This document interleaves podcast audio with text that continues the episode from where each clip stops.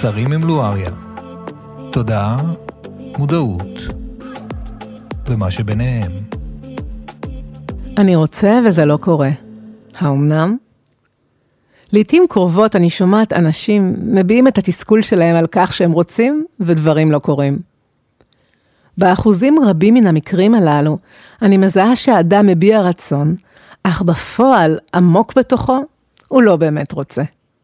הפער הזה שבין הרצון המובע כלפי חוץ, לבין היעדר הרצון שמתקיים בפנים, יוצר דואליות, שמחלישה את ההשפעה של האדם על המציאות, לא מאפשרת להגשים את הרצון, ומולידה תחושה מתמדת של תסכול, פגיעה בערך העצמי, אובדן תקווה וייאוש, ואף מובילה לציניות ולריחוק של האדם מעצמו ומן החלומות שלו. חלק מן האנשים מודעים לפער הזה שבין הרצון שהם לכאורה מביעים לבין מה שקורה בתוכם, ואילו אחרים אינם מודעים לכך שהרצון שהם מבטאים כלפי חוץ אינו מגובה בפנימיות שלהם, ושבעצם עמוק בפנים הם לא באמת רוצים. נסו לדמיין אדם שאומר לכם, אני כל כך רוצה זוגיות, אבל אני לא מצליח ליצור לעצמי זוגיות. לכאורה, האדם ממש רוצה בזוגיות, אך אם יעמיק אל תוכו ויתבונן על עצמו בכנות, יגלה למרבית הפליאה כי הוא לא באמת רוצה בזוגיות. הוא חושש ממנה, פוחד מאינטימיות, חרד לאבד את החופש שלו, חושש להיפגע כי חווה טראומה במערכת יחסים קודמת, ועוד ועוד סיבות שמתחבאות בתוך הנפש שלו, ומובילות לחוסר רצון אמיתי, טהור וחזק, לממש זוגיות.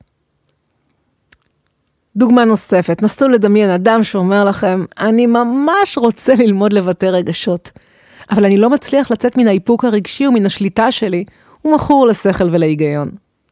לכאורה, האדם רוצה לפתוח את עצמו להבעה רגשית, אך בפועל, עמוק בתוכו, אינו באמת רוצה לעשות זאת, מכיוון שהוא תופס הבעה רגשית כחולשה, חושש מחשיפות, מובך, אינו יודע כיצד לעשות זאת, מרגיש שהשכל וההיגיון מגינים עליו ומאפשרים לו להתנהל בחיים בצורה פרקטית ורציונלית, ועוד ועוד.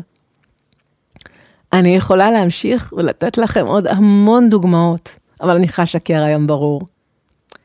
אם אתם יודעים מה אתם רוצים, מצבכם ממש מצוין, מכיוון שישנם כאלו שלא יודעים בכלל לומר מה הם רוצים.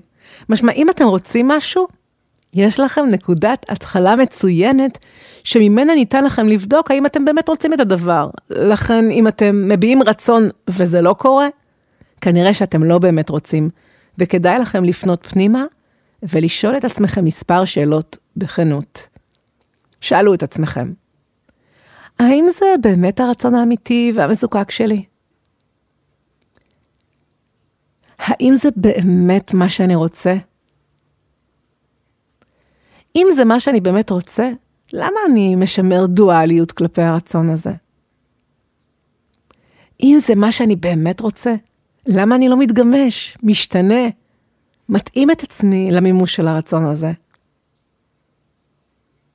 השאלות הללו יסייעו לכם רבות להקשיב פנימה ולברר עם עצמכם בכנות את הפער שבין הרצון שלכם לבין ההתנגדות או הדואליות הפנימית כלפיו. זכרו, לרצון שלכם יש כוח עצום. זהו כוח שכאשר הוא מובהק, הוא מזוקק, הוא סולל את הדרך להגשמה.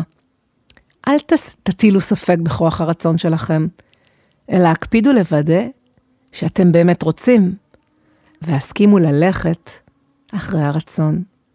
משם כבר הכל יקרה. אני לא אריה, תודה שהקשבתם לי. להתראות בפודקאסטים הבאים.